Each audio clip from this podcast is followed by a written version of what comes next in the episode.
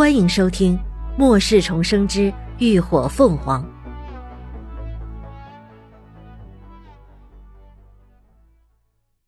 第六十九集。让我来吧。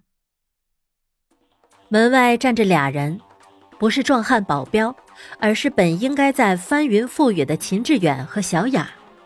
啊，你，你们！宋成刚脸色大变。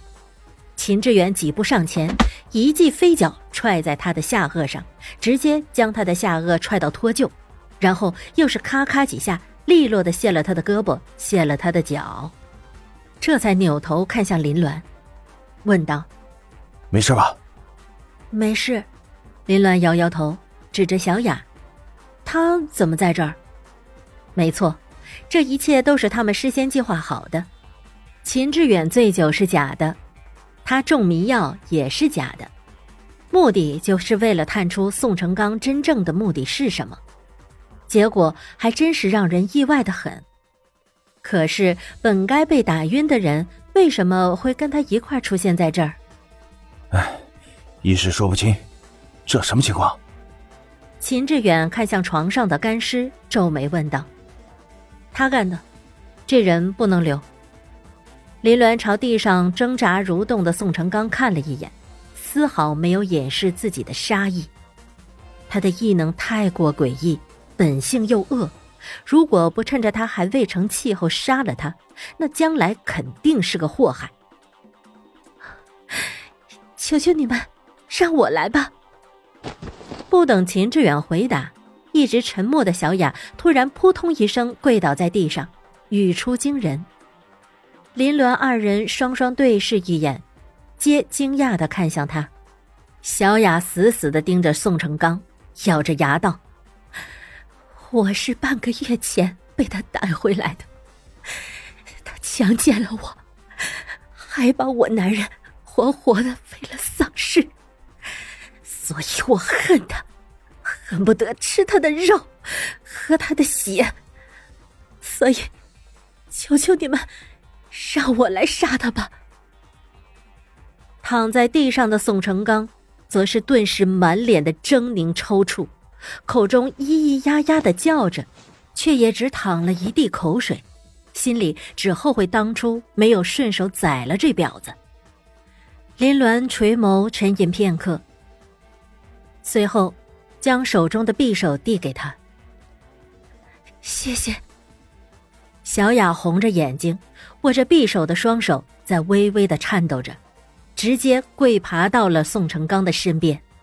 几经呼吸，他终于猛地扬起手中的匕首，怒吼道：“你去死！”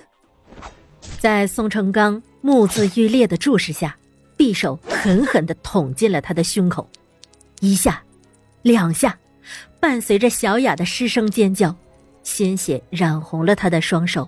喷溅了他的全身，地上的宋成刚抽搐了片刻，双眼渐渐失去了焦距。小雅瘫坐在地上，脸上染着血，挂着泪，唇边却挂着笑。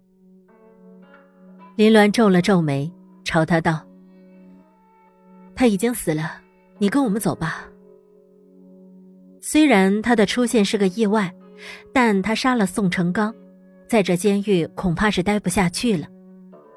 可小雅却摇了摇头：“不了，谢谢你们。这样人不人鬼不鬼的日子，我受够了，活着太累了。”说着，他根本不给林鸾他们的反应时间。突然扬起匕首，狠狠的捅进了自己的胸口。林鸾委实一惊，连忙矮身扶着他。小雅痛哼一声，软软的倒在了林鸾怀里，鲜血很快在他的胸口开出一朵朵鲜艳的花。他还在笑，如释重负的笑。真的，谢谢你们。如 果有机会见到我婆婆，麻爸告诉他，强子的仇，我报了。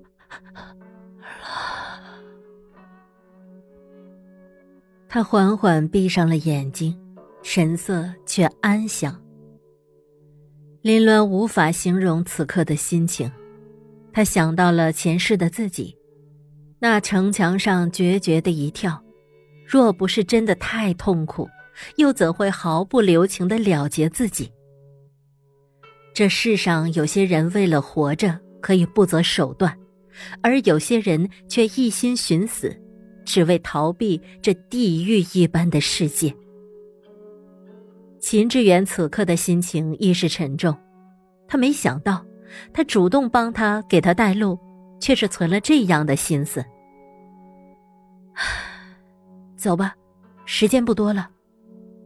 林鸾轻轻将小雅放平在地，站起身朝门外走去。他们必须赶紧在别人发现前带着李牧他们离开。至于其他幸存者，在红星帮长期欺压下，大都早已认命。若无人保证他们的安全，即便是为他们打开了监狱大门，恐怕他们也没有勇气走出来。没有人能救得了他们，只有他们自己能救。秦志远掏出消声手枪，对着地上的两具尸体的脑袋各开了一枪，这才转身离开。夜色如墨。厚重的云层中，不时有雷声滚动，这是暴雨将至的前奏。林鸾二人出了行政大楼后，便分头行动。秦志远去了职工大楼寻刘刚，而他则负责监控中心打开牢门。许是对这四面高墙十分放心，监控中心的防守并不森严，林鸾轻易的就进了楼内，一路上到三楼。还未找到总控室所在，空荡的楼道内，突然传来了一阵撕心裂肺的嘶喊声。那稚嫩的声线，俨然是属于一个孩童发出来的。林鸾眸色一厉，迅速朝着声音发出的方向奔去。声音越来越大，正是从总控室里发出来的。隔着门上的玻璃，林鸾看到里头一个身形异常高大的光头男人。正将一个小孩按在办公桌上，那孩子不住的挣扎，嘴里发出凄厉的喊叫：“妈的，你个欠干的，给老子闭嘴！”光头男人一把摔在那孩子的脸上，嘴里骂骂咧咧，另一只手正去扯他的裤子。畜生！林鸾寒眸凛冽，迸发出勃然的怒意，抬脚就朝着门锁猛地踹去。然而。门才被踹开，那光头突然抱着脑袋，痛苦的大叫了一声，紧接着他好似被什么狠狠的撞击了一般，倒飞了出去，砰的一声，重重的砸在了控制台上，不动弹了。那孩子也已经闭了声，失去了动静。林鸾一惊，顾不得探究，忙上前查看，可才走几步，却被莫名的一挡。面前却有股奇异的力量阻止他前进，仿佛一堵透明的墙立在他的跟前。但他还是看清了孩子的样貌，竟然是高迪，那个患有自闭症的孩子。此刻，瘦小的他一动不动地躺在办公桌上，小脸儿被打肿了半边，双眼还大大的睁着，直愣愣地盯着天花板。林鸾皱了皱眉。想来刚才那一幕和面前这无形的阻力，恐怕都是他的异能所致。但这具体是什么异能，他也不确定，十有八九应该和精神力有关吧。